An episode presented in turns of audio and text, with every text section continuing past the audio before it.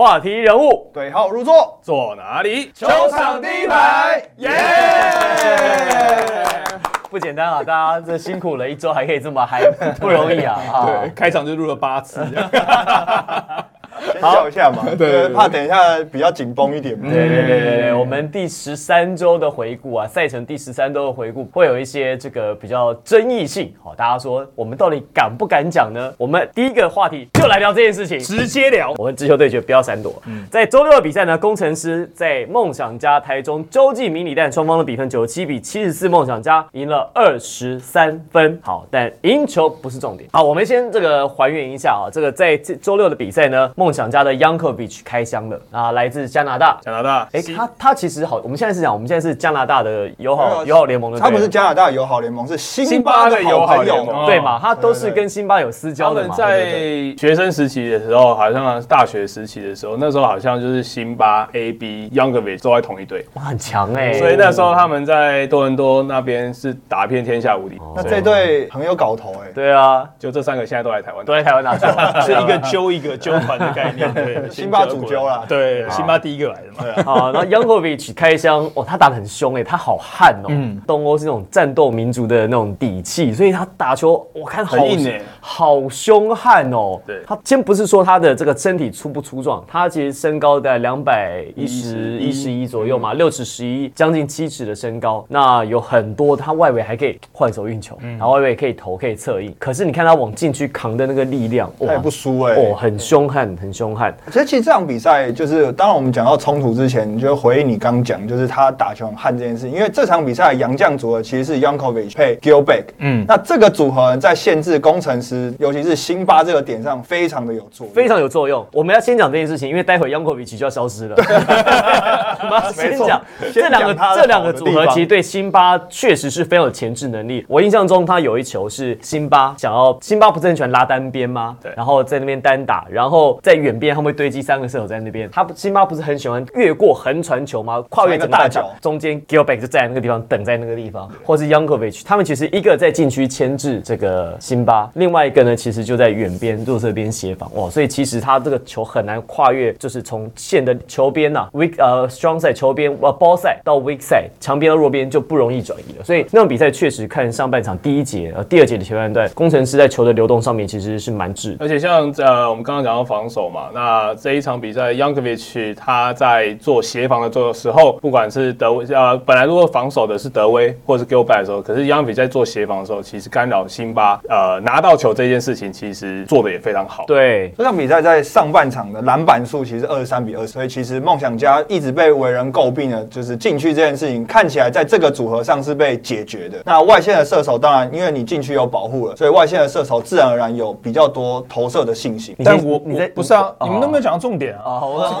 你不是要直接切入重点啊？他要消失了，对啊他要开始消失对要开始要消失来来来来来一定要讲那个重点好，为什么他要消失？我觉得那个重点是让我真的看到，就是 Yankovic 哇，他因为等于球被抄走嘛，对，他在中线的时候，哇，那个真的时间我今天回做时间，回做时间。那个第二节大概剩下最后十秒钟左右，反正就是最后就要要攻最后一波了啦，对。反攻最后一波。然后球被拨掉，哎在中线球被夹掉成功抄起嘿夹掉。超掉，然后就要反快攻嘛，哎打全对。自选。我看那个央我觉得眼睛真的喷火出来了，他真的就是他那笔直的往高国豪的身上冲过去，然后他知道高国豪做假动作，先骗掉一个，要靠上去，然后再上他从后面去盖火锅嘛，那个身体是直接往他身上撞上去的。那怎不管怎样，就是要把他打掉，对对，就是让你不惜犯规，对对就是我就要毁掉你。好那个球他非常裁判也吹了犯规了，嗯。这是一个犯规动作。对。那那两个人呢就辗转扭打到 地上去，地上去。这个这个有经验的，对。波过就忽然变成摔跤。波过摔跤，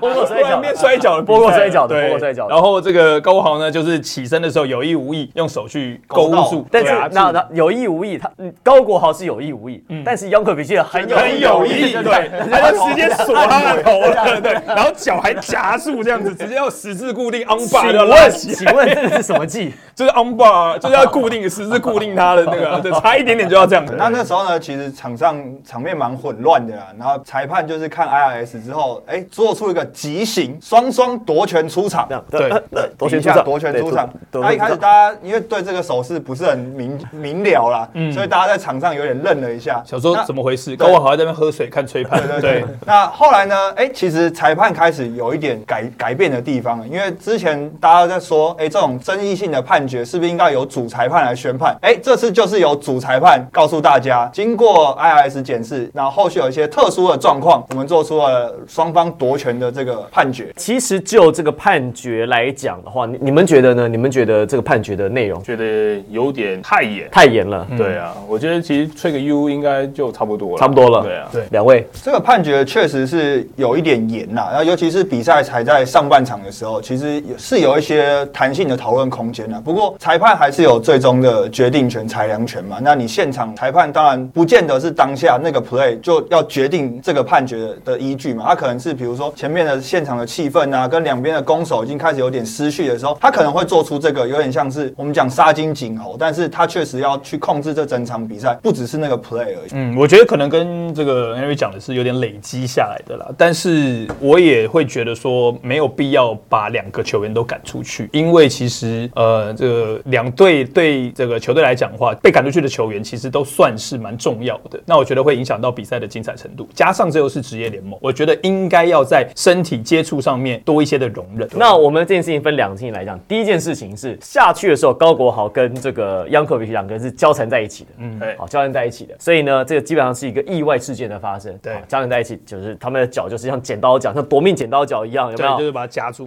夹住，对对，央口皮夹住高国豪。那高国豪起身的时候呢，就像讲的，其实也不晓得是有心还是无意，反正他就是要扛他的脚，对不对？所以呢，央口皮不想要被拉筋嘛，他不想做被动式瑜伽，你知道吗？所以只好把这个外力呢 对。被动式瑜伽，你常做被动式瑜伽吗？偶尔偶尔。哎，这个这么严肃的话题，为什么被你们讲的这么好？所以呢，他就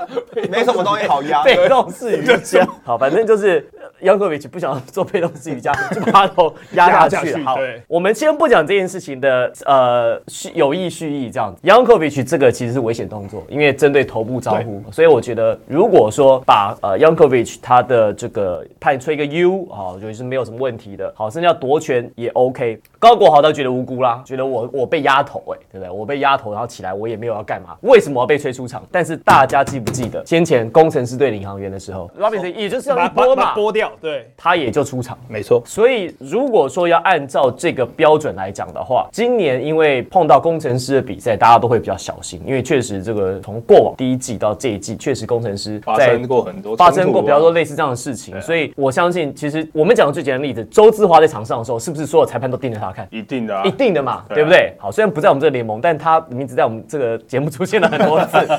大家比较能想象，比较能够理解我们在讲什么啦，哈、你看哦，那既然是如此，所以工程师的比赛裁判其实都会比较呃严谨上紧八条，对，所以当下其实做的事情，其实就跟领航员对工程师那场比赛一样，哈，基本上就是不要让这项这个事情发生牵涉到的这些两个球员、三个球员，不要让他们在场上，然后离开这个这个地方，至少确保后面的比赛可以是比较有有能够掌控。能够进行的下去进，行的。不要有任何的导火线跟导火的跟呃，不要有任何这个发生冲突的意外。我相信想法是这样子，但是我个人其实也觉得偏严。我觉得其实是可以，这个事情是可以在事后再检讨，而且我觉得也趁这个机会，只要跟球迷沟通，就是说大家对于在身体碰撞上这件事情，哈，就是你的容容忍程度到哪里？我觉得球迷对于身体接触的这个尺度，其实是需要重新再好好想一想，因为篮球是一个碰撞的运动，职业篮球 NBA 要是打这种温良恭俭让篮球，不会有人想看的。嗯，一定就是要拳拳到肉，双方就是你把你的技术拿出来，我把我的身体奉献出去，我们两个互相对抗，这个才是职业运动的精髓。我倒有个想法，因为接下来比赛开始越来越接近季后赛了嘛。那现在其实网络上也有很多言论是说，那我我以后是不是就是本土球员来换洋将嘛？就是现在很多这种言论出现。那其实有这分两个部分，第一个事情就是这不是一个合乎运动道德的事情嘛，就是运动精神也不是这样子来执行的嘛。那你说高国豪本土换上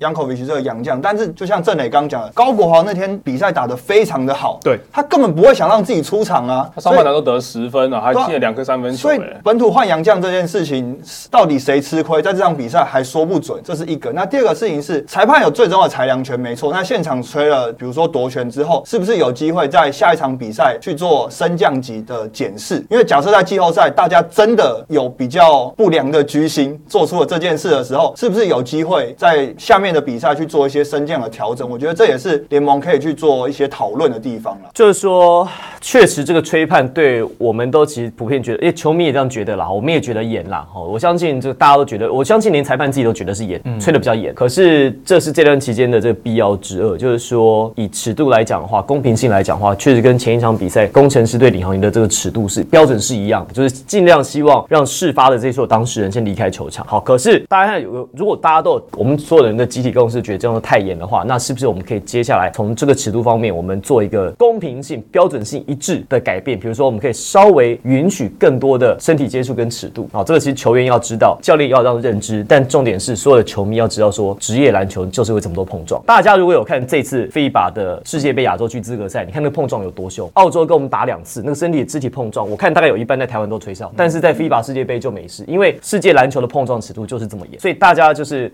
我，我就我觉得也呼吁，就所有从国小、高中、大学基层教练跟基层球员，包含职业队球员跟职业队教练，不要这个习惯性的任何事情碰撞就跟裁判要犯规，就是 NBA 球员要犯规，他其实只是演演一下，你知道吗？这就是他知道其实不是犯规，但是我就是表达一下咬一演一下，演一下也好，但是不要演的演的变真的，觉得自己好像真的很吃亏。那我觉得这个你就失去打篮球可我。觉得你刚刚讲到，就是那是身体的部分，就是大家要习惯这个，还有心态的部分。我觉得梦想家的球员，就是其实从上一次在梦想家在对工程师的时候，也发生过类似的冲突嘛。那这一场的比赛，我觉得梦想家的球员跟整个教练团，甚至制服组做了一个蛮好的事情，因为这个冲突发生在第二节的尾声了，已经最后一波进攻。那接下来马上就是中场休息了。那其实发生这个冲突之后，场上的气氛一定会做改变，所以他们梦想家的制服组跟教练团进去休息室之后，还有特别交代球员说，下半场不管场上发生什么改变，或者是气氛的改变，其实要沉住气。因为要扎扎实实拿下比赛的胜利，这个才是最重要的。所以其实梦想家在下半场反而还是能够把比分持续的堆积上，对又即拉开了使面对工程师是双洋将的组合，在下半场也是没有被梦想家其打开。实有备而来啊，这个而且还有个插曲，而且这个插曲呢，就是打到第三节、第四节下半场的时候啊，这上半场是两边的球员在场上啊，这个互相的做做被动瑜伽、压压啊，下半场开始喜欢。对，都喜欢，对对对，我最近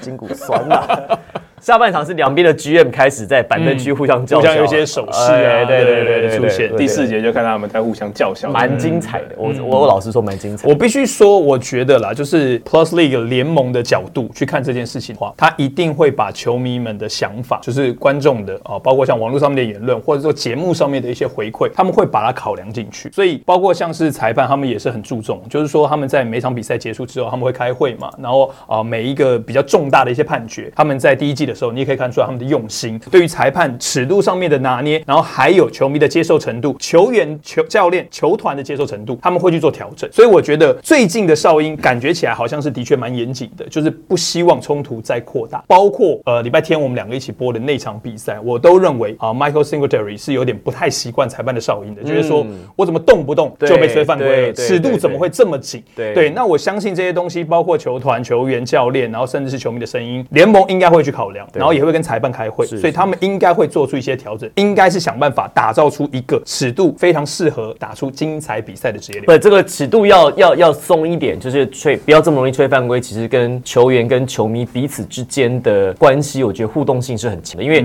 球员他其实可以打得凶，但是呢，他打得凶，如果这个球就动不动，比如说有个冲突事件发生了，球迷又说：“哎呀，你这个比赛动不动打架，教坏小孩子。”这种言论一出来之后，这个就觉得根本言论倒是还好，还有很多人在私讯洋将。哦，对啊，哦这就这就这对呀，这这这就没有必要，有点多其实。场上的冲突归场上的冲突，但其实很多球员自己也知道，就留在场上而已。他们其实不会带到场下去，可是球迷呢，偏偏就要在场下处理。他们觉得，球迷比球员还激动，对他们觉得你球员没有讨回来，我们帮你讨回来。嗯对啊他们就去私讯洋将啊，然后尤其是觉得啊，你就是外国来的，所以我怎么样讲你啊，什么都没关系，反正你就是打完球就要离开了。所以我觉得这个心态也是蛮不好的。啊。这些洋将搞不好私下都是好朋友，但只是在场上本来就是啊，对那 Yankovic 跟 AB 还有跟跟辛巴，所以我就说在场上就在场上嘛，对啊。对啊，嗯，错。好了，没关系，我们太入戏对，太入戏，就像那时候那个霹雳火那个秦阳走在路上都会被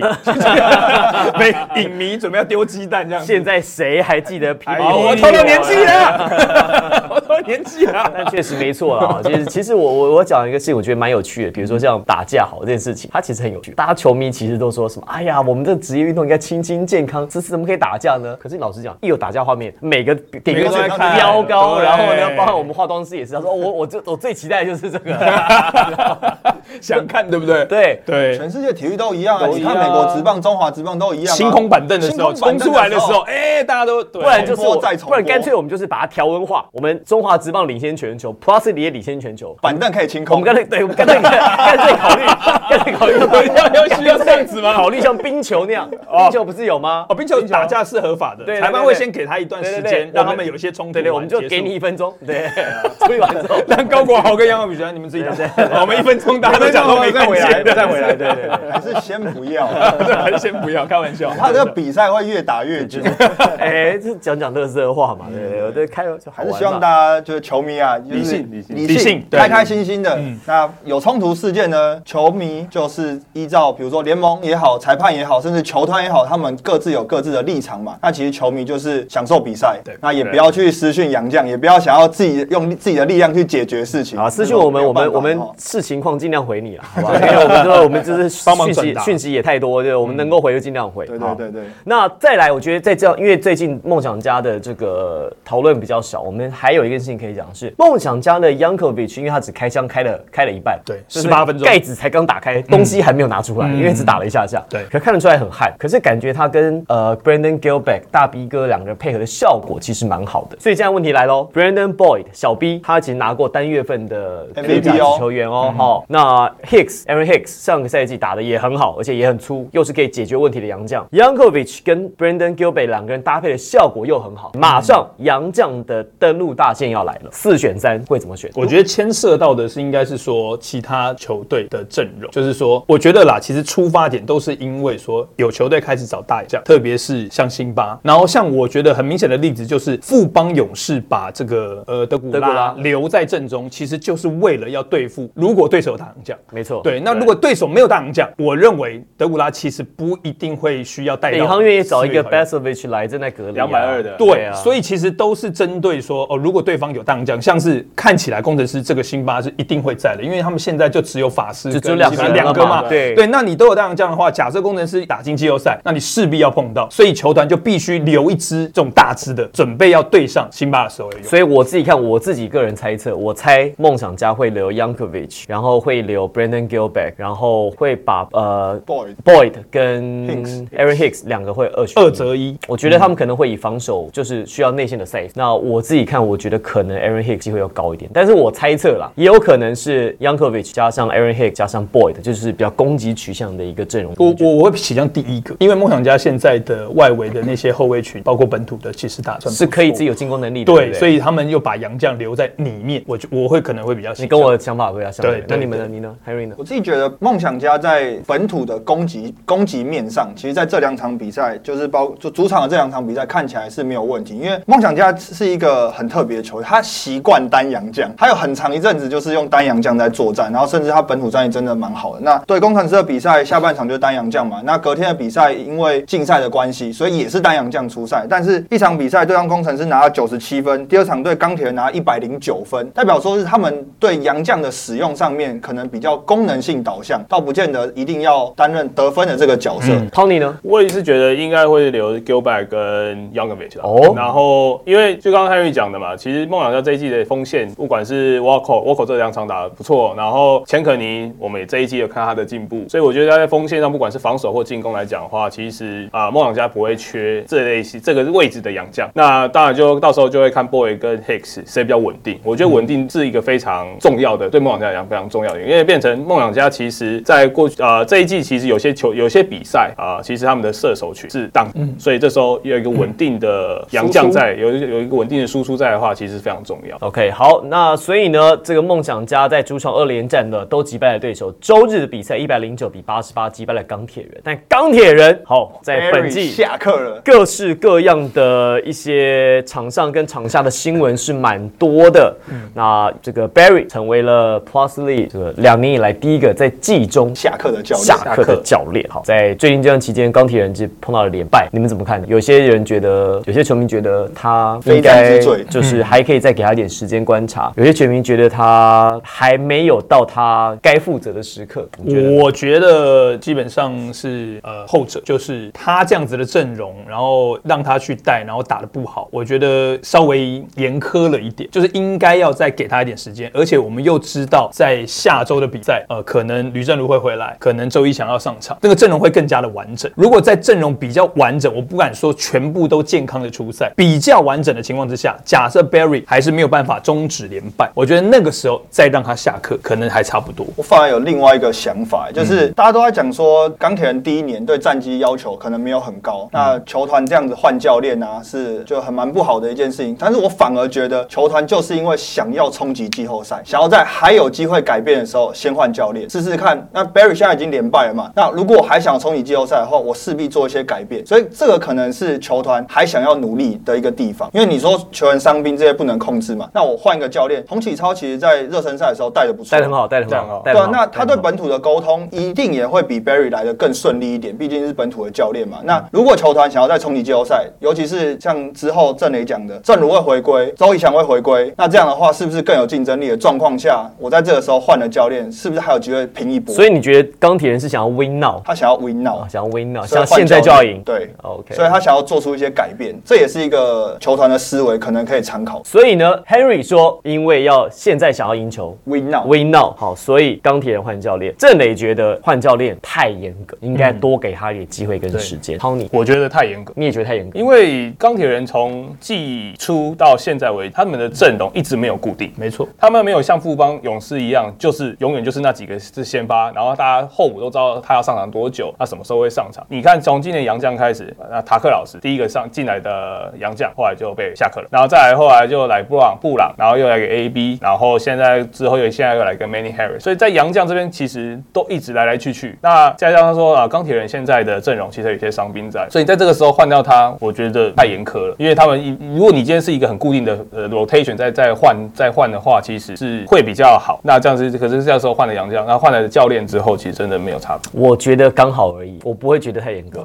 钢铁人目前是处在连败当中，OK，联盟垫底。为什么会觉得说，对你们讲的都对，我也同意，确实他没有得到他应该有的机会，他确实是应该要等到这些球员都回来的时候，我们再来看说这个教练可不可以，行不行，O 不 OK？嗯，可是现在就是在连败，如果有人要负责，谁要负责？谁负责？一定是总教练负责啊！所以请你来，你拿这个钱就是有出事的时候，你就是要来扛，就是这这这么简单。职业运动就是这么简单，没有再给你职业运动只会看你钢铁人这个球技是五胜几败，几胜几败，目前是三胜四胜四四胜好，只会看你这球技是几胜几败，不会管你背后原因什么。我们讲湖人队好了，AD 也没打、啊、，Westbrook 状况很差，LeBron 在上场，就他一个人可以打，还不是一堆人喊着要 Frank Vogel 下课。哎哎可是球团不让他下课，对嘛对嘛对啊，他说我季后对这本季我就让他一直待着，对嘛？我的意思说，对啊，所以你的意思是说 Barry 后台不够硬？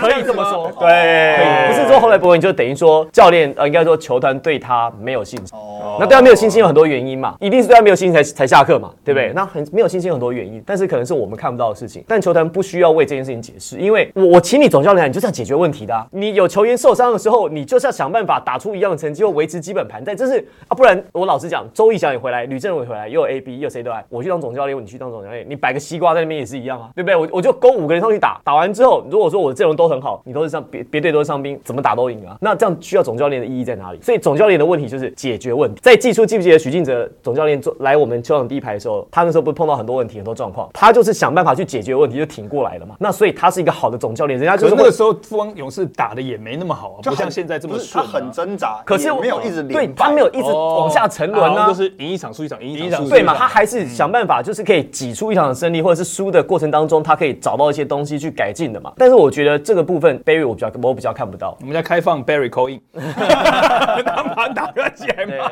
对对对，没有没有，我们他现在我们我们他现在在找工作对，啊，找工作对不对然后他想来来台湾台只要这边来，来来来来来我们就就事论事，我们就事论事。总教练存在的意义就是要解决问题，解决问题的那个。不然他就是被解决的。对啊，很合理啊！你连球队战绩不好，一定是总教练先负责的啊。洪启超在带，他不行，那就是再换人嘛，就一直换到可以有办法解决问题的人。这职业运动就是这样子，没有这么多理由说哦，因为现在谁受伤了啊，因为是你的这状况不好了。你在十年后、五年后摊开记录看，只会看你这个球队战绩今年是几胜几败，哪会说啊，因为这个战绩谁受伤？那我问你，如果以现在这样钢铁人的情势，他们把这个 Barry fire 掉之后，接下来会怎么去安排总教练这个位置是比较恰当的？先证明说，哦，我 fire 掉 Barry 是正确的，我们还是有机会一拼季后赛这。没有什么证不证明的问题啊。你你现在状况就是不好，我换一个总教练。就是我有做改变，试试看、at, at least you try，你至少你要试嘛。OK，好，而且我觉得还有一个状况是，换总教练这件事情，其实也跟他在球队队内，如果说好，比如他跟球队的凝聚力够，或者是球团的里面重要的人物球员，或者是那种主将愿意挺他的话，或许哎、他会有一些保证票，或者一些这个叫什转么？还余地。对对对对对对，就是说后台嘛，嗯，这不一定是后台，我觉得这应该是说，你至少你有一些后台。呃 就是后人脉后台。人脉，对，资源，用别的讲法。后台，反正我我我我的意思就是说，在职业运动，总教练换换总教练，其实就是因为战绩不好，战绩不好其实就是找找总教练负责，就就就这么简单。那你如果今天我的牌不好，我可以把这个这一波的战绩挺进去，可以打打出一样的成绩，那你有本事那就是你很强啊，就那你你去哪里就都会有工作啊，嗯，就是这样子。NBA 不都告诉我们了吗？就是这样子啊，这种这种讲法也是合理的，但我觉得真的，其实你就要又要看说接下来的风向怎么走。就是钢铁人在接下来 fire 掉总教练，如果哦你说接下来对，就是说如果他们真的战绩有所起色，那不管是带总教练呃梁呃洪启超。洪启超对，是 梁启超，古代人物 洪启超。对带总教练，然后或者是说找新的总教练来，不管是怎么样，就表示球队如果真的有改进的话，那我觉得就会有一波风向会认为说，哎，Barry fired 是正确的决定。但如果他们没有起色，我觉得舆论又会压倒他们。我觉得其实现在球迷有一个呃，在力挺 Barry，但是我觉得这是有一个盲点，是说他们觉得 Barry 是一个很努力的教练，嗯，他们说他 Barry 会到各个主场去做记录勤收啊做记录啊做功课这些等等。但我觉得职业运动努力就是基本，你不能说你很努力，所以你应该怎么样。啊对就当然。包括球员也是啊，哪一个球员不努力练球，但你在场上打不好，投不进，自然而然就是被检讨嘛。其实教练也是啊，你很努力的勤收，那你很努力的做功课，可是球队八连败，那你的努力体现在哪边？呃，现在你有两个球员要使用，好，你有两个球员，一个呢是他练习的状况一般，但是他每天出来就是给你二十分十篮板，三分线，三分线，对。James Harden 三分线，十 三分线十投四中五中，一般没有特别认真努力。还有你，另外你还有一个很努力、很认真的球员，但是他上来就是可能命中率只有十投两中，然后呢，可能他的条件也受限，不能有太好的表现。他超级努力，你们会用谁？当然用不努力的啊，我就是要在场上没错。体现因为你就是我就是要赢球嘛，谁谁是啊是啊是啊。谁管你努不努力？努力就像我觉得我同意 Henry 讲，努力真的是基本，嗯，就是这个在在这个层级，你真的不能说因为我很努力，正如也发文写这样，他就说努力就是最基本而已，那你输球就是回去再努力而已。对啊所以其实不管是球员也好，教练也好，努力这件事情当然都是非常基本的你认真，你努力，你怎么知道没有人比你更努力、更认真？还有在在职业场上谁不努力？大家都努力啊，只是你你不知道他到底努力多少。今天努力十分、九分、八分。而且我觉得还有最恐怖的地方是，万一他努力错方向了呢？那是有可能。努力错方向，其实事半功倍，跟事倍倍功功半。对，对，他努力，可是他努力错了，他努力的方向，万一是可能是现在不适合，或者是没有办法让你球队赢球。球的，那你做这件事情不是做白狗？我的意思说，其实职业运动就是看最后的成绩，球员也是一样，球员也是看最后的成绩去谈合约，教练其实也是一样。我觉得 Barry 教练其实在季中被这个解除职务，好 relief duty，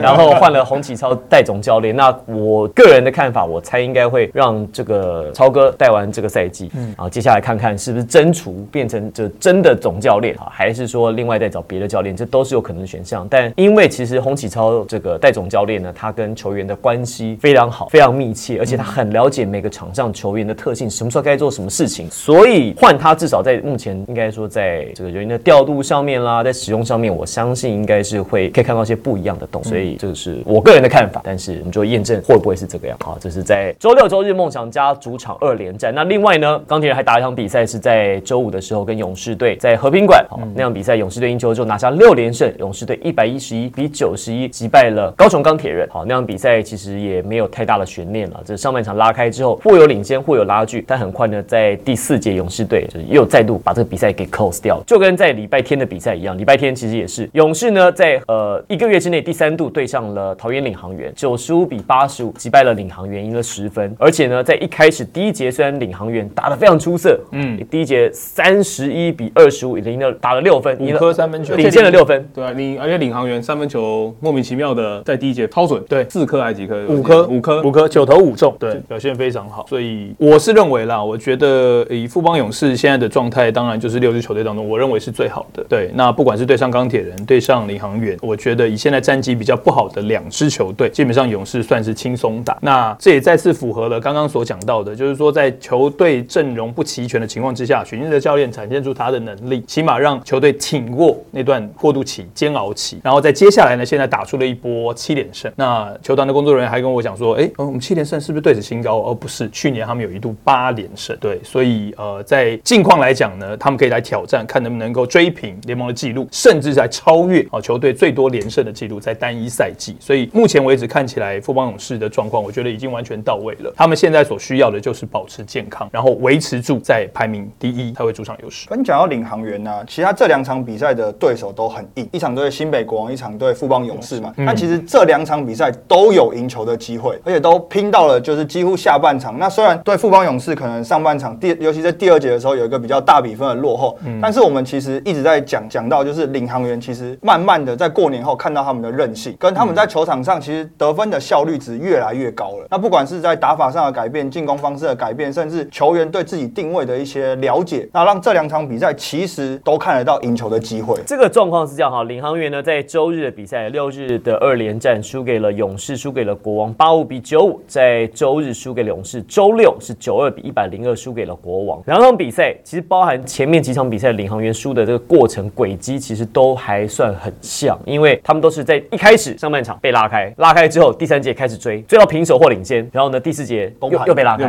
所以他们的他们的这个比赛表，一个球队虽然说输给对方好十分，可是在过程当中，如果你可以跟跟对方有战成平手的时候，表示其实你们基本上你们实力是没有相差太多了，在同一阶，嗯，好，所以就是在这些细节上的掌握，我觉得领航员可能真的是要再好好想一下球员的使用啦，或者是在场上，他们很常碰到就是一节会突然宕，而且那而且那一节宕机通常都是杨将，只有杨将在投，而且只有杨将在持球，或是杨将打不进的时候，对，那这时候那这些其他的本土球员其实就站在那里，然后都没有碰到球的状况下，其实这样子来讲，整节就宕。其实领航员最近做了一些改变，他们增加就是在打挡拆的次数。那阿瑶可能从过去，比如说担任箭头的这个部分，然后开始在做挡拆。那其实，在赛后我们问阿瑶的时候，他也有说到，就是打挡拆呢，很多人也跟他讲说，他其实是有进攻能力的，他需要去攻击篮筐，才能让挡拆这件事情做出它的效果。所以，其实，在不管是周六跟周日的比赛，都可以看得到领航员在进攻上面挡拆的比例会增加。那刚讲到杨将的部分嘛，领航员第三个杨将也已经出关了。那接下来他会自主隔离七天。那龙哥也说，这七天呢，球团会帮他安排在一个呃私人的训练场地，那还是符合防疫规定下，他会给他一些功课。然后之后呢，等七天之后，他们会加入团队的训练，之后再来安排看他的初赛啊，或者是跟球队的配合，这样更新给大家。对，那其实我觉得最后我们也可以讲一下领航员碰到的问题了哦。我觉得领航员他们其实都有这几场比赛都有赢球的机会，虽然像 Henry 讲的，他们在进攻效率有增加，可同时呢又展现出了韧性。可是你光是韧性是不足以赢球，你你在追平或者是第三节结尾、第四节追进，可能追到三分、五分，或甚至超前。其实对国王那场比赛，他们在第三节、第四节还一度超前，领先四分比分还领先过，嗯嗯，但是最后守不住。你们觉得到底为什么领航员他 always 开机慢热，然后在后面都可以追得上来，但是最后尾盘没有办法把比赛给 close 下来？我觉得领航员的问题是出在他们的阵阵地战，其实他们的阵地战其实打的不是很顺，就变成相对来讲，你去看他们的得分，几乎都是打转换，或者是他们呃像打国王这场比赛，国王这场呃出现十四次失误，领航员有十三次超节，所以基本上都是靠啊、呃防守，然后靠打转换来得分的。但相对来讲，如果那打到阵地战的状况下呢，领航员就当啊，当机的状况下就是靠洋将，然后就单打，然后就投中距离，然后有进就进，没进就就没有。我附和一下 Tony，就是我在前面节目上面有讲过，说领航员就有点像是独手器啊，就是说今天外线如果够准的话，我可以打出像礼拜天第一节那样子三十一分的好内容。对，那那个就克克服掉了刚刚说打阵地战半场组织的时候，因为我外线够准嘛，所以我的得分效率有提高。但是，一旦外线不准的时候，我的半场组织阵地战的效率就会变得低，所以才会出现你看第一节三十一分，但第二节却只有得到八分，分这种就是起伏太大了，所以真的会让大家会觉得说，哦，那今天好像真的就是在甩骰子对，督手气，而且得八分那一节，你去看仔细看富邦勇士的防守，嗯他们手超级缩，嗯，基本上都在油漆区的旁边而已，然后就放李康元去投外线，然后李康元就是真的投不进，到这时候他就是得八分。那节是六投零中的三分球，就是投不进。那你投不进，进攻效率就降得非常非常低。然后再加上我觉得他们跟杨将之间的一些配合也没有那么顺，就是你到底要 pick and roll 还是 pick and pop，然后打两人组合还是三人组合，反而是陈冠全有几球传的不错，我印象中那场比赛，哦对，那但是就是那是偶尔有佳作，偶尔有打出这样子，但大部分的时间是没有办法掌控住比赛。就其实偶有佳作，不足以让你赢球了。对，就只能就给你更多比赛精彩好有，对你其实可以打出不错的球的，但是没有办法持没有办法续下去。对。哦，还是有亮点啦。这个卢俊祥拿下个人生涯的最高分，哇，他这样比赛确实在下半场差一点点，靠他把比赛给 carry 回来啊。嗯，拿下了分数是二十八分，二十八分，哇，其实确实他在下半场展现出的胆识，还有他在场上攻击的这个直觉性啊，其实看起来真的是蛮有机会啊。就是领航员接下来可能以他在后场跟可能施晋尧两个人组成后场的双枪，那再可能搭配了吴呃老吴啊担任组织，然后关达佑呢担任防守型的这种像 Patrick Beverly 这样子类型的球员啊，看起来这个有可能是疯狗型，对，还有那么疯吗？你不是说他是汉吗？汉啊，汉对对对，那他汉还是 Yankovic 汉？哎 Yan Yankovic 的那个汉是很他比因为会怕的那一种。他连队友其实都会就是有点害怕，是不是？对对对，因为 Yankovic 那一球，其实我们讲回 Yankovic 那一球，Yankovic 他在是呃打高国豪火锅被吹犯规，对不对？那追防高国豪是谁？是吴永胜。吴永胜上来就发现他们俩冲突的时候，赶快吴永胜就过去要把 Yankovic 给拉开，拉开结果 Yankovic 就把吴永胜给推倒，对对对对，推出画面之外连自己，队友都推，对对，没连自己错没错。连自己队友都下手，然后呢我们？在处理事情，不要闹 不。要吵，不要吵。然后 Yankovic 呢，就是被这个吹夺权出场，他出场的时候，会要离开球场到板凳区的时候，简浩在旁边，就是也有又被他拉住，就然后就把头把他推，对对对对对对，然后他又把简浩推推开又推开，对，但简浩还是持还是有拉住啊。对对对，所以 Yankovic 真的是蛮悍的，对下手不分轻重的时候翻脸不认可能连队友都会不小心被处理到。好 扫到台风尾。好，那我们在本周的五场比赛呢，其实主要啊讨论到的焦点跟亮点哦，其实就是在 Yankovic 的跟高国豪两个人的冲突。那这个吹判啊，接下来有没有讨论的空间？有没有可能在尺度上面做一些调整？当然了、这个需要球团、球迷还有这个教练团联盟本身呃联盟本身三方的配合。那确实呢是可以有讨论的空间。好，这是一个。另外呢，就是在季中的时候呢，第一个总教练钢铁人的 Barry 啊总教练去职，所以这是在这一周呢两个比较主要的。好，那下下周呢其实就会很特别的是，因为接下来马上就是四月一号的洋将登陆大限哇，所以下周将会是洋将的密集观察期。没错，所以三月二十五号礼拜五呢，就是工程师会对上领航员，在工程师的主场。那三月二十六、二十七呢，周末的比赛两地开打是在新北国王的主场跟钢铁人主场，分别是三月二十六号新北国王要对上台北富邦勇士，那钢铁人要对上梦想家。然后这场比赛预计周一翔要出战了。